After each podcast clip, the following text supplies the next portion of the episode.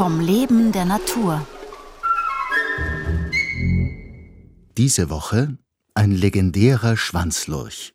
Die Entwicklungsbiologin Katharina Lust erzählt über die erstaunlichen Fähigkeiten des Axolotls. Heute ein mexikanisches Wassermonster. Wie der Axolotl eigentlich zum ersten Mal nach Europa kam, war durch Alexander von Humboldt, der von einer seiner Südamerika-Expeditionen zwei Exemplare der Axolotl nicht lebend, sondern fixiert und in Alkohol eingelegt mit nach Paris gebracht hat. Und es war natürlich eine große Aufregung, solche seltsamen Tiere zu sehen. Viele wissen, glaube ich, erstmal nicht, was ein Axolotl ist. Ich sage dann immer, es ist ein Salamander und ich glaube, wenn man ein Bild zeigt von Axolotl und wenn man sagt, die können zum Beispiel ihre Beine regenerieren, wenn sie abgeschnitten wurden oder abgebissen wurden, dann wissen die meisten Leute schon, was es ist. Also ganz wissenschaftlich ist es ein Schwanzlurch, gehört zu den salamanderartigen Tieren. Noch genauer ist es ein Querzahnmolch. Das ist sehr, sehr genau, aber im Endeffekt ein Amphibium, das heißt, es ist hauptsächlich wasserlebend und die Axolotl leben in freier Wildbahn oder auch wenn man sie zu Hause hat, nur im Wasser. Der Name Axolotl kommt aus der Sprache der Azteken, weil Axolotl kommen ursprünglich aus Mexiko und bedeutet sowas wie Wassermonster oder Wasserhund. Und es setzt sich, glaube ich, aus zwei Worten zusammen. Einmal dem Wort für Wasser und dann Cholot. Das ist so ein aztekischer Gott, der sich auch in den Axolotl verwandelt, wenn er zum Beispiel anderen Leuten entwischen wollte. In der Originalsprache wird Acholot ausgesprochen, also nicht Axolotl. Und ja, in Gefangenschaft ähm, werden sie ungefähr bis zu 25 Jahre alt und auch recht groß, so bis zu 35 Zentimeter lang.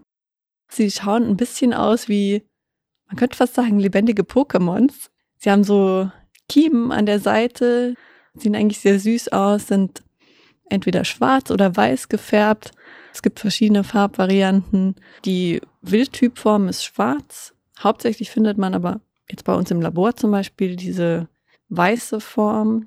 Die sind relativ gut für uns, weil sie durchsichtig sind, wenn sie kleiner sind. Das heißt, man kann ein bisschen in den Körper hineinschauen. Sie haben kleine schwarze Augen, einen lächelnden Mund, der zumindest so aussieht, als ob sie lächeln würden. Also sie können zu den vierbeinigen Wirbeltieren. Das heißt, sie können auch laufen, aber andere Salamander gehen auch zum Beispiel ans Land und können dann auch am Land laufen, was der Axolotl normalerweise nicht macht. Also der Axolotl ist eigentlich immer nur im Wasser zu finden, weil eine Veränderung in der Schilddrüse stattgefunden hat und das Schilddrüsenhormon Thyroxin heißt das, wird nicht gebildet.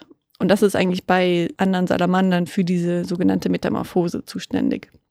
Also diese Umwandlung von, vom Larvenstadium zum wirklich metamorphosierten Axolotl kann man künstlich erzeugen. Und das wurde auch 1920 das erste Mal herausgefunden von Julian Huxley. Der hat ein paar Axolotl sich angeschaut und hat dann angefangen, sie mit der Schilddrüse von Ochsen zu füttern. Und da ist ja dann dieses Hormon drin, das Thyroxin, das dem Axolotl normalerweise fehlt. Die Axolotl essen das, sie essen auch gerne Fleisch. Und innerhalb von wenigen Wochen hat er gesehen, werden die Kiemen zurückgebildet. Er hat gesehen, die Axolotl fangen an, aufs Land zu kriechen. Also er hat ihnen so Aquarien gebaut, wo das Wasser relativ niedrig war, Steine reingelegt. Und im Endeffekt haben sie dann die Metamorphose vollzogen. Also in, in der Metamorphose verliert der Salamander alle seine larvenartigen Eigenschaften. Zum Beispiel diese Kiemen werden absorbiert und er atmet dann über die Lunge und wird dann auch ans Land gehen. Axolotl machen das nicht, das heißt, sie sind eigentlich immer im Larvenstadium, Neotenie nennt man das. Und das Interessante an Axolotln ist, dass sie trotz dieser Neotenie, also diesem Dauerlarvenstadium, geschlechtsreif werden. Das heißt, obwohl Axolotl Dauerlarven sind, also Babys, können sie sich fortpflanzen. Morgen um 5 vor 9 Paarungstanz und Eiablage.